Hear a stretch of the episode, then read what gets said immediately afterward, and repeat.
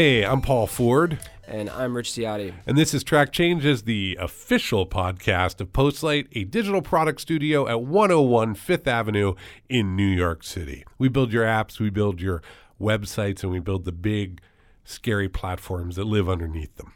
Yeah, and we design as well.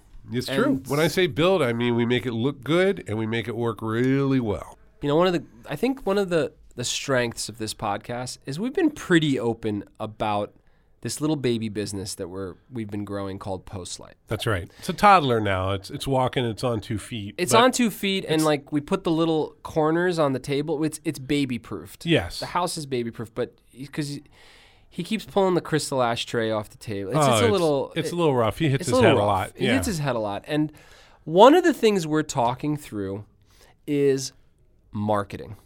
Right. How do we get new business and what do we tell to the world in order to get new business? Right. And and truth be told, by all measures, year one of Postlight, which was most pretty much 2016, was a big success. For a one year old agency, we grew pretty quickly and Let me ask we you a question, though. Yes. Do you do you feel that in your heart? It is No, I- I don't either. I am driven by failure. Objectively, I know that. Objectively, I, driven. can see. Yeah, I, I am. Dri- well, and I also have heard it from other people who have said you should really pause for a second and just appreciate what you pulled off in year one. Not you, meaning me, but you, this group of people that was able to do what it you did. in And people think that motivates you, but it doesn't. Uh, well, my life, my brain, and my motivations are garbage. I That's just, yeah. I am convinced that I'm going to get found out any minute, and that's just that's we don't need to get into me. No, people are people say, relax, lean back, have a cigar, and I'm like, the only reason I can light it is I'm hanging over a volcano right now. Exactly. that's that's how it's I'm. wired. really too bad that the,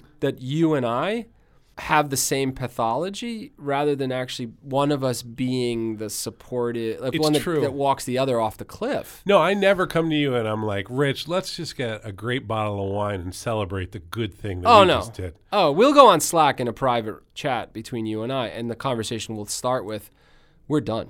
We do our best. we do our best to insulate the people around us Well, from this. Correct. And and I think look, deep down, we know this thing is going good. It's just I think it's from what we came from. We both came from pretty insta- unstable backgrounds that didn't provide that sort of cushy stability, that sort of smooth waters first 25 years of life. You know what it is? is Neither you- of us did. It's just cycles, right? Like you and I are well trained on a one to two week cycle. One to two weeks, I'm pretty sure how that's going to go. Yeah. But after that, it's a cliff. It is. It is a cliff.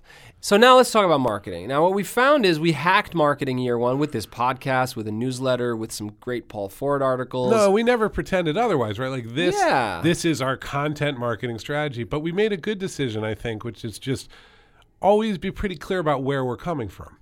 Here's a good example. People have asked if they can vet the podcast before we let it go out. We will not compromise. We don't on do that. We have some pretty. We should almost publish a statement of journalistic content marketing ethics. Yeah. because we hew to a pretty good code. We're and we're. I think we're just trying to stay authentic. We don't apologize about the fact that we pitched the business at the beginning of the show. It's almost corny. Yeah. A crazy Eddie quality to it, and that's okay. And and so, but now what we're seeing is it's time to do some grown up things around marketing, and we came to a realization. We need help. We need structure. We need some structure. Like we're actually hiring a marketing person, which might grow into a marketing team. Like there's stuff happening that is we're putting together all the different uh, all the different legs of the table. right? People may not know too. An agency at this size without an actual concerted marketing plan and structure and team is pretty unusual. it is Because what unusual it, what it means is that Rich and me feed all the mouths.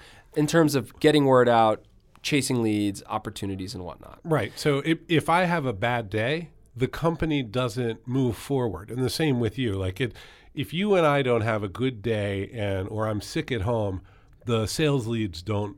Yeah, I- I- to be clear, the company moves forward in terms of the current engagements we have. We have great people that are Oh, the work Handling- the work's work getting done. But what we're thinking about is is the work coming. in. We are the business marketing and business development arm of the company, and that's painful. I'll tell you partly why. I like to build stuff. Sure. I, am I'm technical just enough to understand how stuff works. No, I love to build. I love to program. I love to play. Okay, but I'm more on the product side, and I Mm-hmm. care deeply about thinking through and navigating how a product should mature. Mm-hmm. And we don't do a lot of that. We are business development today. And you know, as we thought, thinking about and kind of bringing a marketing strategy into focus, we came to a realization that both you and I, generally speaking, don't like people. It's a little bit of a problem, and it's necessary that we like people in order for us to do our job. I think as a baseline requirement. you know, that's a little reductive, actually. I really do like people. Me too. I just have trouble. I'm not an extrovert, and I find dealing with lots of people, I need to recharge after. It's not even that it's exhausting. I just I need a minute longer than Yep. anyone might expect. Yeah. And so I don't always feel like I have control over the relationships and the outreach because I don't get that reset time. I'm just I think moving. that's right. I think, and look, to clarify, if someone wants to talk to me because they're having a problem or they have a particular need, whether it be a pr- prospect or, or actually anyone else, and it's there's some intimacy to it, I will lean forward and really get into that conversation. That's a conversation. here's where I'm not good at. What I'm not, not that I'm not good at. I just, I just don't, uh, I don't enjoy it. Is the sort of fluttering from circle to circle at the cocktail The party. room full of lanyards is tough. the room full of lanyards is tough. I'm not because- Like I, I can't do the subtle eye motion downwards to see if I know the person or their company.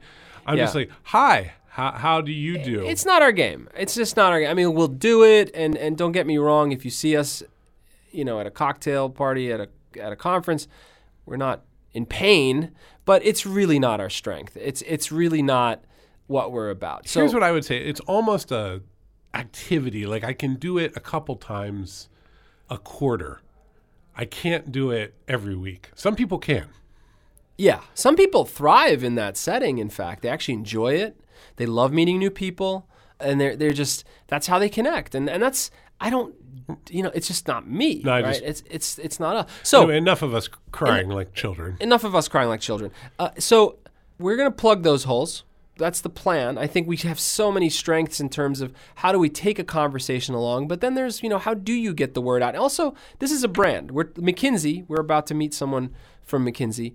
Is a brand that stands on its own. That if you're inside there, nice to meet you, Jim or or, or Nancy, but you're McKinsey. From Like, McKinsey, and there's a kind of low whistle that goes off in your head. That's right. Whatever you think about the consulting industry in the world, you go, mm, okay. Yeah, exactly. And we're one year old and we're Postlight. And I have to say, I'm very proud of how we're perceived out there. True. Um, but we are one year old. No, And if I go walk up to somebody on the street and I say I'm Paul Ford with Postlight, Yeah. they go, "O- okay. Do you need a? What are you waiting for? It's the same. Yeah. If Why are you standing there? We're going to a conference in about a week and a half That's right. in San Francisco, and what is it between the sixth and the 9th?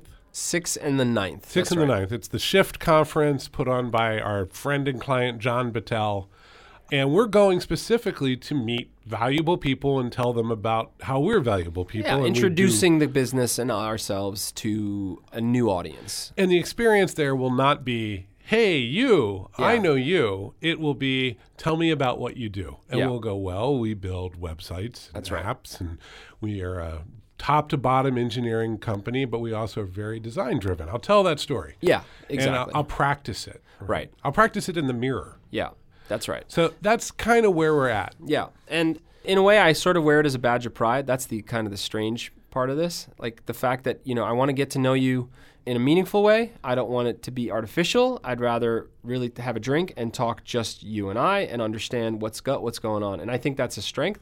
But in, in It's learning, weird to be, I mean, we're not kids, we're in our 40s. It's weird to be still figuring it out. I thought I would kind of have this No, we're not gonna figure it out. No. we're, we're we're realizing is that we are not unicorns that can just provide all the different colors of the rainbow for the business to hum. There are going to be other pieces that are going to make it work. That's right. And we need to step back and just let other people come in and help us there. That's right. So we're going to meet Prashant Agarwal. Great. He is the VP of Design at McKinsey Digital Labs. Great. Okay, wait. Before we talk to him, Yes. what is McKinsey? McKinsey is one of the most powerful management consulting companies in the world. So management consulting. So I'm a manager somewhere. I have a team of like 500 people, and I make running shoes. Yeah, they, they pretty much advise on the strategic level. So I call McKinsey and I'm like, hey, I need to get my running shoes into Ecuador because I think that because Nike's down there, Yes. we got to compete. And I need you to help me come up with a battle plan.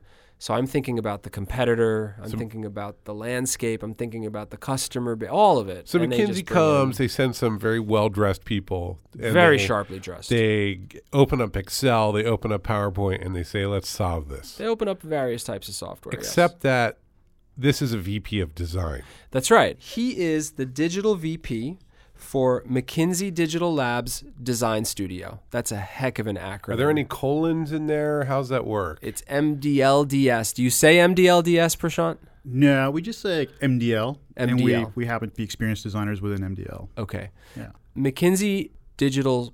Well, we need to unpack Reset. that bit by yeah, bit. hold on. I mean, hold on. McKinsey Digital Labs Yeah, is a part of McKinsey. So we're That's going to get into McKinsey and its parts a little later. But first, Prashant, we want to talk about you and how you got to where you are today. okay. Um, so I, I looked you up on LinkedIn, and when I look people up on LinkedIn, I go into incognito because I don't need my face being sent to them an hour later. You can turn that off in a setting. Can you do that? Yeah. I like going into incognito. All right. We all like going into That incognito. little guy in the hat. You like that guy in the hat? He, He- lets you know you're doing something wrong. I have this image of that guy in the hat sort of nodding disapprovingly Shaking as I'm head. in Shaking incognito, just shaking his head in disgust. Do you feel like a private investigator? It's like a private investigator. So, Rich, this isn't about what you look at in uh, incognito mode on your enough. Chrome web browser. So Prashant has a bachelor's in business administration, which is doesn't make me think design out of the gate. That's where your ed- background education Yeah. started. So yeah, take us from there. sure. You're out of school through through your career that put you in eventually in McKinsey. Yeah, so I'm definitely uh, good observation. I don't come from a traditional design background, um, and I think uh, I fell into design. So we'll talk a little bit about how I got in, how I got there. So uh, right out of college, I went to work for uh, the Wall Street Journal, and I worked on WSJ.com. So it was just when that was launching back in got 95. hmm Yeah, a long time ago. So I started my career really in online media, entry level, just a kid out of college who was interested in doing something in the internet. I thought I would end up in like, you know, I was looking for jobs at advertising agencies because at that time that's, you know, I lived in I was in the East Coast. That's kind of what seemed reasonable. Silicon Alley. Silicon Alley. I remember going to CyberSuds hmm I remember meetups. it. Do you remember those? Mhm. Yeah, it was a long time ago. Cyber suds? Uh, It was bad. It was there were bubble like, bats There'd together? just be like weird events at the Puck building and Yeah. for Oh. everyone to network. And you're in Funny. your 20s. You don't know what to do. I have no, I had no idea. yeah, what to but do. you know you're ambitious, so you go. Yeah, exactly. But I, I quickly realized that uh, while working at WSJ was cool, you know, Silicon Valley was where I was at. So I ended up moving to San Francisco, like a lot of people at that time. And I ended up working at CNET. I did a bunch of different things at CNET. And from there, I got pulled into some startups, electronic software distribution. I was an analyst. I was doing some biz dev. And then I actually eventually uh, did my own startup, as you kind of have to. And on the side, I was really got I got really interested in two things: instant messaging and mobile. And so I did a startup that was uh, uh, about instant messaging for teens on mobile devices, subsidized by location-based advertising. In 1999, so we were like like 20 years too early. yeah, exactly. uh, like we know, like startups are all about uh, I, timing. I right? got to ask you the name. it was Yeah. called Stick Networks. Stick Networks? Yeah. Okay. It's good. That's good. Not a bad name. I thought Yeah. I'd be able to make fun of it, but it's It could have been called Teen Jam. Like It there could was, have been. There was It high could have been risk real- in much worse. It could have been Yeah. called Teen Jam, Yeah. but we uh, we luckily gave ourselves some space to not get stuck in that. Did you raise money? yeah, we raised money, so we had a bunch of uh, angel investors, and we actually had like a, a computer company that wanted us to use their PDA platform for our device. I mean, we wanted to do device, software, the whole thing. It was like So you were going to really do hardware ambitious. too. Yeah, Okay. yeah, we had hired industrial designers, and that was probably my first exposure Wow. to working with kind of traditional designers. We had designers on our team. How big was this company? We were probably God, 15, 20 people. Okay, so a real startup, Yeah, just a like real a real startup. like very ambitious, going to change the world, Yeah, big and, plans. And you know, at, at that time, we saw a couple of things. We saw AOL was king, IM was this massive platform. And it was Yeah. like kind of the IM wars, you know, interoperability and all this stuff. And then in Europe, we saw another thing, which was prepaid text messaging just taking off like crazy with teams. We're like, there's something here. How do we combine these two things? Which was great for me because it actually helped me um, build on kind of my interest in IM, but also kind of dive into something which was mobile, which at that time was very early. And mobile at that time was super interesting because it was telecoms versus the internet. I think we know who won uh, in the end. Uh, so far. so far, yeah, it's a cycle. And uh, eventually, so that startup didn't go anywhere. It was too early. But eventually, I ended up working for Yahoo um, on their comms products, and I moved to to London. I ran uh, Yahoo Mail and Messenger for Europe, and I, I did a bunch of other stuff at, at Yahoo, kind of in Europe, kind of give me some international exposure, working on different platforms. Did some more stuff on IM and So- mobile search. I just want to stop you to understand what you were doing specifically. Were you sort of just general manager, touching everything from deals to product? to- Um, so as a product manager, my, my focus was more on rolling out products. So it wasn't it. general management, but it was more about how do we work with the teams in Sunnyvale to kind of align our product roadmaps and roll things out in Europe. while you're focusing on Europe and their particular requirements and Yeah. needs and all that. Got Yeah, so all the businesses were slightly different, and you know we were competing for different features and functions.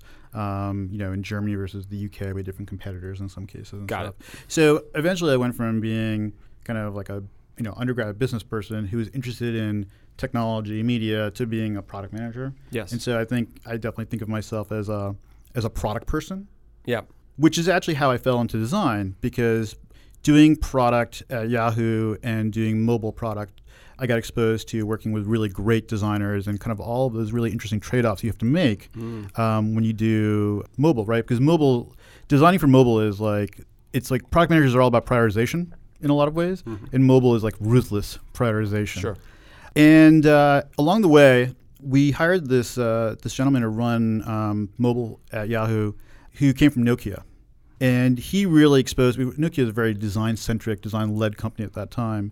Really exposed me to kind of the power of design and, and how do you leverage it. And they said, like, you know, hey, I think you have a good sense of of this. Um, you should spend more time doing this.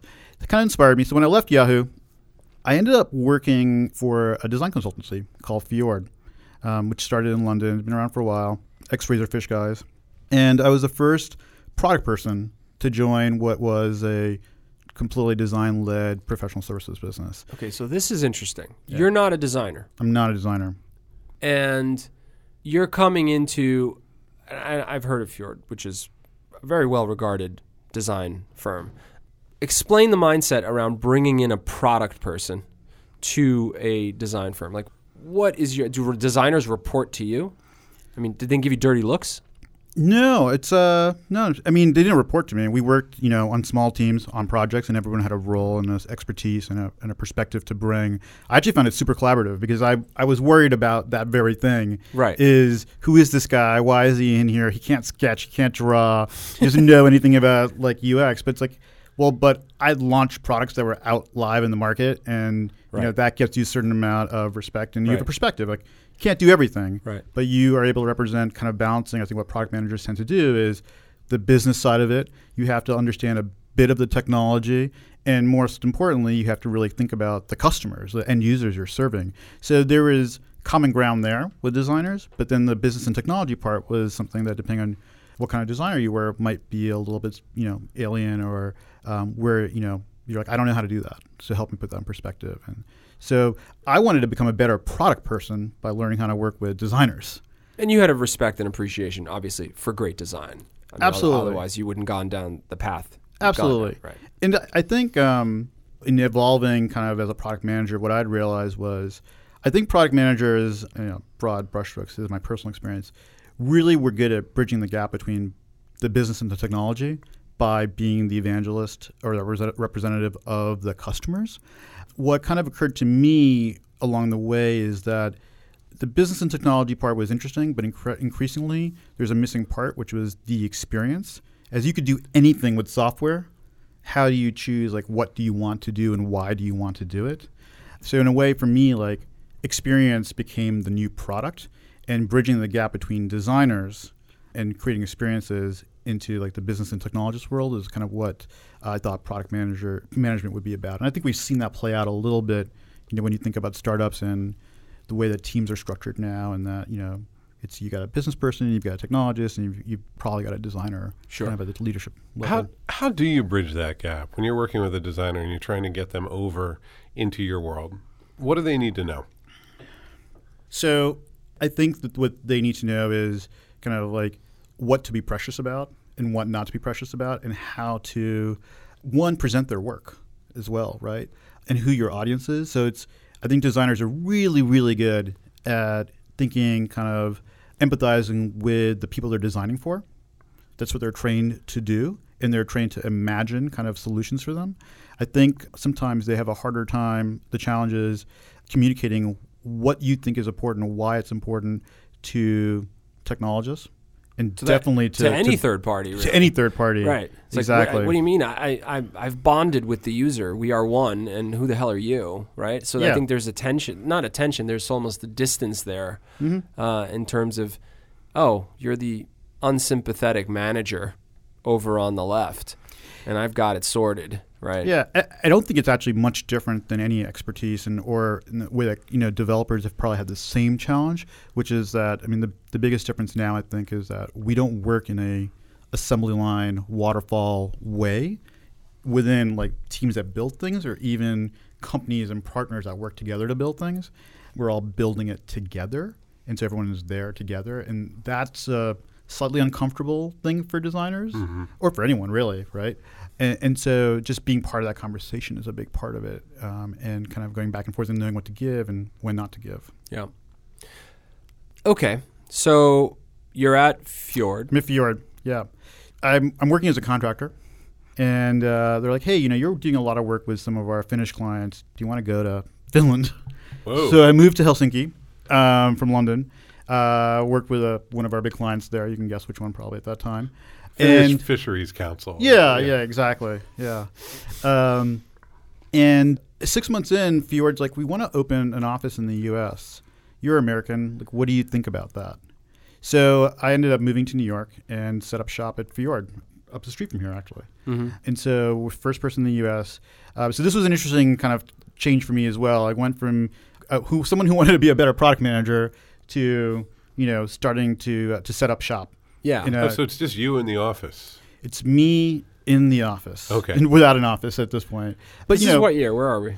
so I moved here in 2009 to New York. Okay. Okay. Yeah. But you know, we, we had a team in London, so we, we found some projects. Uh, we bootstrapped it with folks from London. We bootstrapped it with you know people we knew in the network here. Um, eventually, started hiring people full time. Ended up working with a lot of uh, financial services companies, media companies, some technology companies. Set up shop in San Francisco, expanded our, our customer base. So we had two studios in the U.S. We had a bunch in Europe, and then we got bought by Accenture. Oh. How Well, big? How big did you guys get before you got bought? Uh, so Fjord was about 250 people Global. global. Yeah. When we got- Accenture. Yeah, and we- Accenture's about 40,000. You're right. It's a big old company. I think Accenture is like 300,000 300,000, people. okay. Yeah. Is that true? It's totally possible. When I was there, I All think, human? yeah, yeah. Three hundred thousand. All right. So this Yeah. what is it like to be acquired by a 300,000 person company? Um, well, you know, I think that we, I, I think, I think we were very lucky um, that um, our founders were very sensitive to like we're a super small little design company being acquired by this massive technology kind of driven company for the most part. And uh, so I think they'd they'd ring fences off. We you know the, the Fjord brand still exists. It's you know it's, To this day. to this day, yeah, Yeah. they've Accenture's kept it. So it's a little more like advertising holding companies where it's, you know, we're an Accenture company as opposed to being Yeah, it's in the footer. the, the design division. I, I think in, in that particular case, that's how that one worked out. So Smart um, on their part. It would have yeah. disintegrated otherwise, probably. yeah, and you know, people wanted to come out and hang out at our office. Yeah, sure. Right, right. yeah. you know, so so it was an interesting experience, and, and it was really the first time where I got an inside look of what it's like to be at a large consulting firm that operates at a completely different scale than, Sure. than we do, which is pretty fascinating, right? Because we sat either kind of downstream from very strategic management consulting firms, Yeah. like the work we did at Fjord and the people that we worked with, or we sat upstream from kind of a technology integrator, right? So now we're kind of in a large firm that does a little bit of both. Yeah. And that was fascinating because we got to see kind of how much focus there was on, you know, making stuff and scale, Mm-hmm. right? Like this is all about like scaling, helping large businesses do massive things at a massive scale, Right. which you know was a neat thing for us. Hmm. That's interesting to hear that it was viewed as neat versus, oh Lord, here come the corporate overlords and Well, they're I'm going to sure- crush our creative freedom. I'm I sure mean- there was a little of each, right? I mean, it's, that's life. Yeah, I, I- I don't think it was that clean. I mean, I, I, I think Paul, I think you're you're right in the sense that like there were definitely people like, okay, you know, like this is going to change exactly what we do, and you know, to be honest with you, like I was there for a year, and there was a lot of you know like everyone learning like what does Fjord really do, what does Accenture really do, where are the common grounds, you know, and I think there was different levels of traction. You know, in Europe versus the U.S. in those first years, just given the position of the companies. Sure. So there's a lot of like with any I think acquisition or integration, like you're learning about each other. Sure. How big was US when the acquisition happened? I think we were 60 people, 60. 60 people, yeah. What was it like? So one day you're selling, you know, fairly mid-sized uh, engagements to clients, and you're a design-focused shop, very creative, exciting, cool offices, and then now Accenture's sending you out on bigger, weirder engagements. Like, what was the difference? Did was there one? Did did it feel different to be working for a giant consulting firm? Yeah, uh, well, I, I think for me what was interesting was that sometimes it's like, what's the design part of this? Sure. Whether it's like actually designing like a digital product or even like how do I apply design thinking to this? Because it's like, what are we actually here to do? Mm-hmm. That part was always like that part was I think the biggest thing, and I think it's one of the So you insights. just go to a meeting, and about an hour into the meeting, you're like, "Wait a minute, what's happening?" No, it was a little bit more structured than that. I think it was more like once we got into like doing the work, and you know, I I think we were this cool new capability, Mm-hmm. and it was a side that like you know people were like, oh, you have this now. This is neat. This is useful. How do we bring Take it out. Take it out for a try. Take it out for a try. Okay. Yeah, and so I think that you know we were learning as we went along, Mm-hmm. but the insight was like you know a lot of times it's like the focus on like the process and the outcome. Where like in design, you're like we're good at process and methodology. We're good at talking about that, but the whole process and methodology is actually discovering the outcome Mm-hmm. And understanding how to to balance that message. I think is something we still are working on as we as designers work with you know consultants every day. Now, I'm going to go out on a limb here and say if it was 1988, Accenture would have never acquired a design shop. Yeah. 1993. Well, Accenture didn't exist, but yes, that yes. aside. What is it? Andersen Consulting or Yeah, whatever so that, it was there was some, they, they got in a pickle and names Yeah. got changed. It's all yeah. good. It's a good name. Everything's I like fine Accenture. yeah. Um, which I want to get into as you you know the fact that McKinsey has an emphasis on design now. Yeah. I think is interesting as well. But keep going. So you're all, you're how long did you stay at Accenture? I was there for a year. Okay. Yeah. So Why'd you leave? I I was just ready for a change. I think I was ready to do something different. I'd been at Fjord for a long time. I'd done a lot of stuff. I mean, Yeah. I'd worked on great clients. I'd opened an office. I mean, Right. I felt like I'd I'd done everything You I could do there, and got I was it. ready for me to try something different. Um, got this call. Hey, we're interested in spinning up a design team. We have a small design team. We want to make it bigger. At McKinsey, are you interested? I was like, whoa, that's interesting. Okay. It's an unusual. I, mean, I think for the listeners too, why is that an unusual call? Well, I think one is someone who'd been like on the tech side and then like in the design world for a bit. The idea of working at a place like McKinsey just seemed really alien. Like I, you'd think of people like going to like business school, then going to McKinsey, Right. and here is like actually this opportunity to join as an experienced hire, kind of later in your career. So that was that in itself was uh, Yeah. was kind of like an interesting perspective. This Plus, is true. They usually just graft people straight out of like Harvard MBAs. Yep. Come on down to the big office in New York City, and you will be the consultant's consultant and go and do, you know, run spreadsheets at, about concrete distribution in, in Egypt. That will be your McKinsey job. So, Right. so getting a call saying like we're going to have this focus on design is pretty intense. Yeah, and I think that um, at least my perception of McKinsey uh, as an outsider at that time, right, was like, oh, these are the guys who are like the CEO whisperers, Right. and they have a lot of influence, you know, in determining like the strategy of of companies. Yeah. So wouldn't it be really cool? I think as designers, we see we see companies like Apple, you know, putting design at the kind of like on the radar. It's like, oh wow, now I could actually have um, a seat at the table with like maybe that level of influence. You get to That's very whisper naive, too. by the way. yeah. Well, because I, I have Yeah. a friend who used to work at McKinsey, and he, he had a great line. He was just like, ah, "I loved it there because we ran the world," and he wasn't being ironic. It was there was a point where Yeah. McKinsey just kind of ran the world. Yeah. So okay, so, So- they had perceived that design was suddenly, or not suddenly, but had become important at the highest levels of. Uh, yeah, I, I think what had happened was the McKinsey Digital Labs team had been around for a while. I think even at this point, the labs team had, had been around for three to four years. Okay, And um, they'd been doing amazing work and really bringing technology, like making stuff hmm within the firm. So, like, you know, developing tools, uh, digitizing products, bringing agile capabilities and methodologies to client work. And I think the realization was that, oh, there's a, we probably don't have as many designers as we need. And that design could be a bigger part of that and maybe even a standalone piece.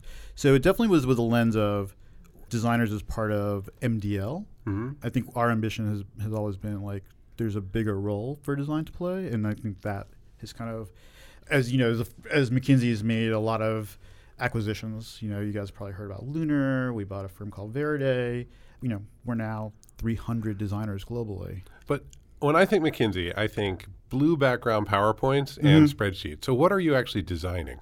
Yeah, there's still a lot of spreadsheets. There's still a lot of uh, PowerPoint, um, but we're not designing those things. Okay. Uh, so we are actually working with clients to across the board. I would say you know we are designing digital products and services within MDL and within McKinsey, uh, our digital McKinsey. We do have industrial designers, and they are actually working with clients on like physical products. So these are consumer products, not just sort of like I would. I was kind of assuming it might be more analytics focused or dashboards or ways to because McKinsey usually delivers strategy, right? So it, it's what I was assuming it might be things that would help the customer, who in this case would be an executive, deliver on that strategy. But it's actual kind of things that consumers might Headphones. use. Or, Uh, yeah, I mean, one of I mean, Lunar's made headphones. I don't think we've done that project, but Lunar has That has, is an example of a type of has consumer done, product. Has Okay. done uh, that stuff. But I, I would say, Paul, to your point, it's all, we've done those things Mm-hmm. where it's like, oh, you know, wouldn't it be better if this was a dashboard versus a, a spreadsheet, right? Sure. Um, we've done those things. We've done data visualizations, but you know, we're we're helping clients launch, you know, a new digital business from scratch. Okay. And there's a role that you know design um, plays in that, which is like going off and doing the customer research in the field, prototyping, co-creating, uh, mocking things up in InVision, bringing it back to customers, helping to make decisions about roadmaps and you know what you're going to make. And we we get pretty close to like you know the MVP level. Um, in that process, so we are making things. So whether it's concepts Right. or MVPs, we It's are not just a deck. it's not just a deck. And in fact, I would say that the role that we play as designers, and I'd say at MDL in general, is that I think what digital has forced people to realize is that the recommendation is good and it can be very well thought out and very fact based, but it needs to be tangible, Right. right? So I think that was the genesis of the idea is that how do we take what we are recommending to clients and actually make it something that they can actually experience, which drives advocacy and actually shows like how complicated it is and the value it creates for your customers, whether they're B2B customers, internal customers, or external customers. It's an. I mean, in, in a sense, it's another communication tool. I mean, I mean, you can hire that. that architect, and he can tell you the building's going to be that big, and he can sketch it for you. But then they do that small scale model, so you can walk around it and better understand and appreciate the challenges and why it's beautiful and why it's worth it. I mean, we find that big companies come to us to do prototypes not because they want to even necessarily get them to market faster, but because they have to tell a story internally. Yeah. And it's, tell exactly. it's just now if they can get that in three months, they can get buy-in. Whereas if they do eighteen months of proving it out in terms of a budget, Yeah. no one will no one will actually go for it. yeah. Yeah, and I, and I think that um, you know I think there's a three stage process to this. One, it's the recommendation. Like, what are you recommending? Two, it is about making it tangible so people understand it from every degree possible, and that that actually makes it more actionable. Which ultimately, I think, the larger size business you are, that is actually the hardest thing is actually driving that action. Sure. So how do you advocate for a prototype to get built in a, in one of I mean these are big companies, lots of people around the table. Mm-hmm. There's a lot of reasons why people don't want to get things built. They like to talk about them. And you're coming in and saying, "Let's build a prototype." What happens? Do they go yes? Do they go no? What happens? So there's definitely like I would say like two trends. One is either the project is actually you know the prototype is at the heart of it, and it's actually about how to validate what we're what we're building, Building the new business. building new business, um, building a new experience, you know that kind of thing. Because it's like, well, no, like this is part of the fact base. Like people have touched it, Mm-hmm. in at some level, and we've gotten really good feedback. So we understand like what's good, what's bad, what we need to iterate. The second thing is you don't really talk about the prototype as an outcome, and you say, well, our role here is to drive capability building. So you can't actually understand how to do this unless you actually get your hands on it Right. and actually are Right. involved. So like the the clients teams are involved with us, and you know it's it's I'm sure you guys have seen this. It's like you kind of like you know see one, do one together, and then like do one with some hands off guidance. Um, and it's the same thing that we think about. So it's either about capability building or it's actually about like making that recommendation. And sometimes they go together. It's, but I wouldn't say we sell prototypes, right? We would never think of it that way. Okay, understood. They're they're an artifact that helps drive action. And, um, And sometimes validate, right? Sometimes you've got Yeah. data behind the prototypes. Like we went out, we tested, user tested, we field tested this. The numbers are good, and there's some real. It's not just taste at No. play here. There's still a quantitative So we like facet to say to this, right? this little company trying to be scrappy. Postlight likes to say we build prototypes, not PowerPoints. But McKinsey Digital Labs is saying you can have both. you can have both. yeah, well, actually, I think I, we would say that you, you kind of need both. I think especially at scale, right? Yeah, a at big, scale. A big company needs t- all the communication it can get. I mean, you got to walk that thing around. You do. Yeah. and, you know. And if they can see it, like I feel that InVision and prototyping tools are starting to really kind of change that up because Mm-hmm. just that little gap where it's actually on a phone and people understand. InVision's done a very good job too of, of, of implying what's fake and what's not. Mm-hmm. So it's really easy for people to grasp in a way that wireframes were never able to to do. Yeah, So you use this little prototype on your phone, you move your fingers around, you're like, oh, okay, I get it. It's very, very powerful, and that didn't used to be the case. That's only in the last couple of years you've had that opportunity. I got to tell you, the URL, InVision kicks off with a URL. yeah. And to me, that was the leap from video being this clumsy six step thing on the web to YouTube auto playing a video when you hit a URL. The fact that you can give a URL Yeah. to a 53 year old executive and all of a sudden they're experiencing the thing, I think is a very big leap. It That is a big sounds deal. No. trivial, but it is a Yeah. very big deal. on their phone with On very little support. Like it's not the IT guy who's setting this up. No, it's true. They're home Yeah. on their Wi-Fi. Yeah. Exactly. You know, the, the fireplace is roaring, and This they're like, "Oh, I got this email from McKinsey." And let me tell you, a 56 year old gray haired executive with a $200 million budget getting excited while he's on his porch on a Saturday afternoon changes things. It does. They start make sending emails. I want to like let's talk. I want to brainstorm on this Monday morning, and next thing you know,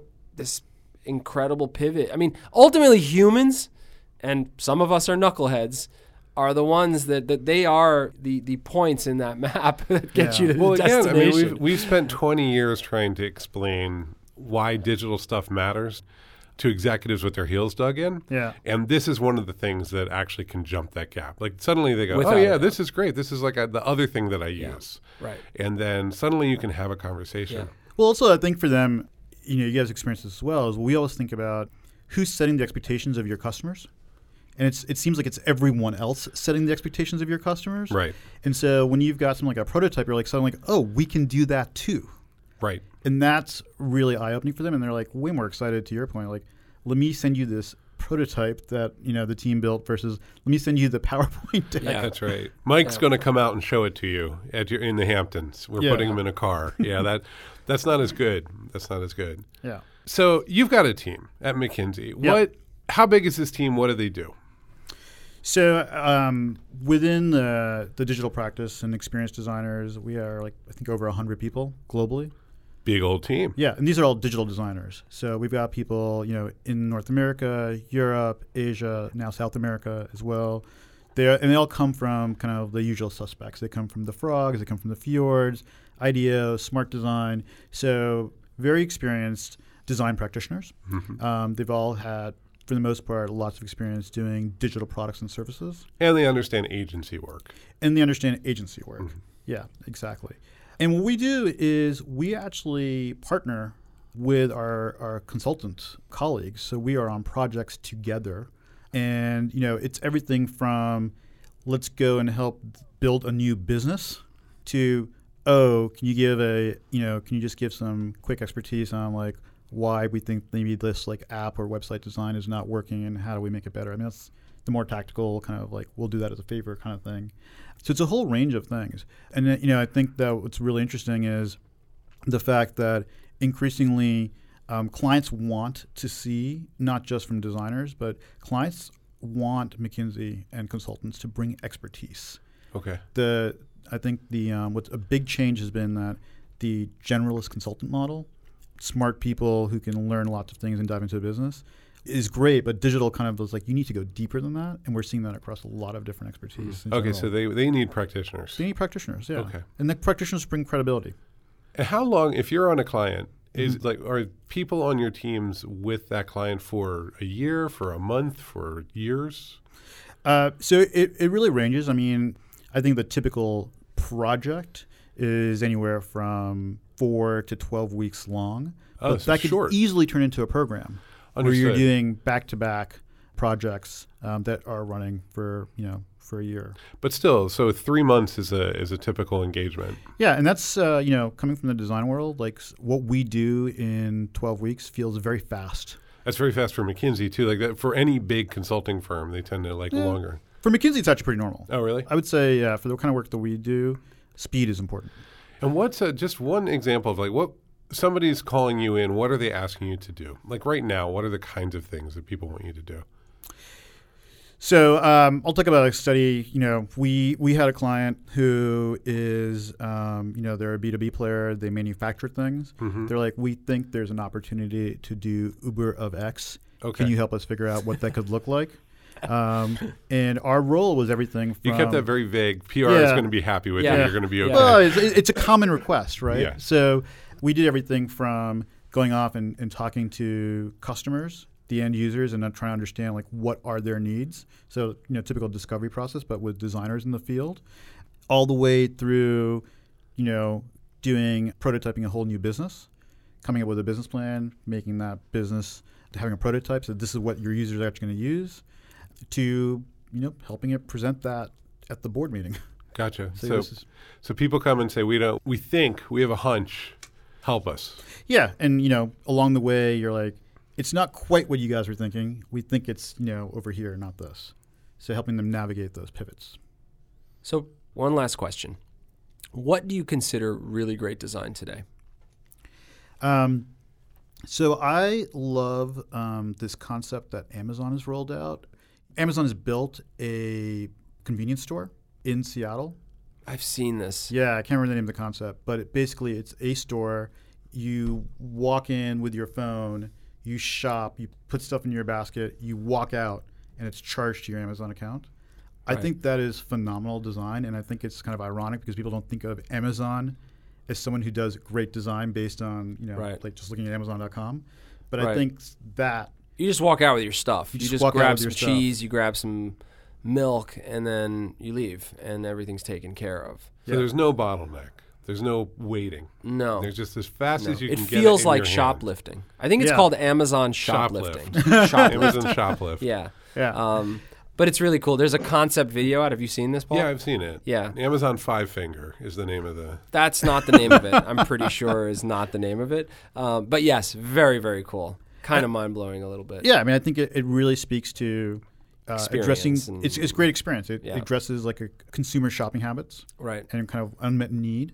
It speaks to leveraging really interesting technology, but making it completely invisible Right. and working for you versus you working for the technology. right. Um, and I think it's you know redefining kind of like what the retail experience could be like from someone who comes from the online world but brings that perspective to um, the physical world. It beats those self-service checkouts.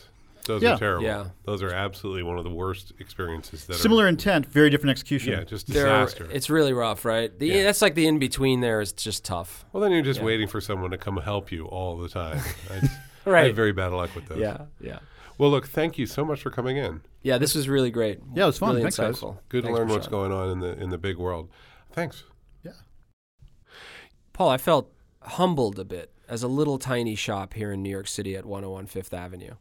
Yeah, this is. Um, I love name dropping our address, by the I way. I do too. I'm very proud of this Yeah. address. Look, it's a big world out there, and there's a lot of big companies, and they need big company things. Yes. It is interesting to figure out where we fit in a world like that. It is, and it's interesting to hear about design at that scale. You know, the thing is, is the fundamentals are the same. It's about getting something in somebody's hand where they look at it and they go, "Oh, that's what I wanted." Do it. Yeah, Yeah, let's go. go. Let's give me a prototype. Give me something like that. But it's a different scale. There's more meetings in his world than there are in ours. Oh yeah, it's a political tool. yeah. The design artifact is a political tool in many ways. I mean, it always not in a negative way. It's just you have to navigate human beings to get the thing moving. It always is. We do some work like that where the, the things that we do take months to play out before we can truly get to what we would call work. Yes.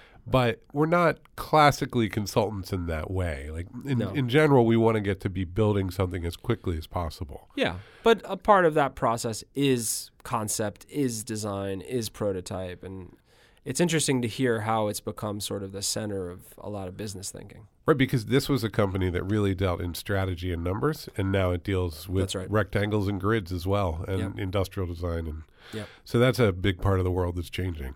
It's Yep. it's not visible because the things that they do in that world get shipped by other companies, That's right.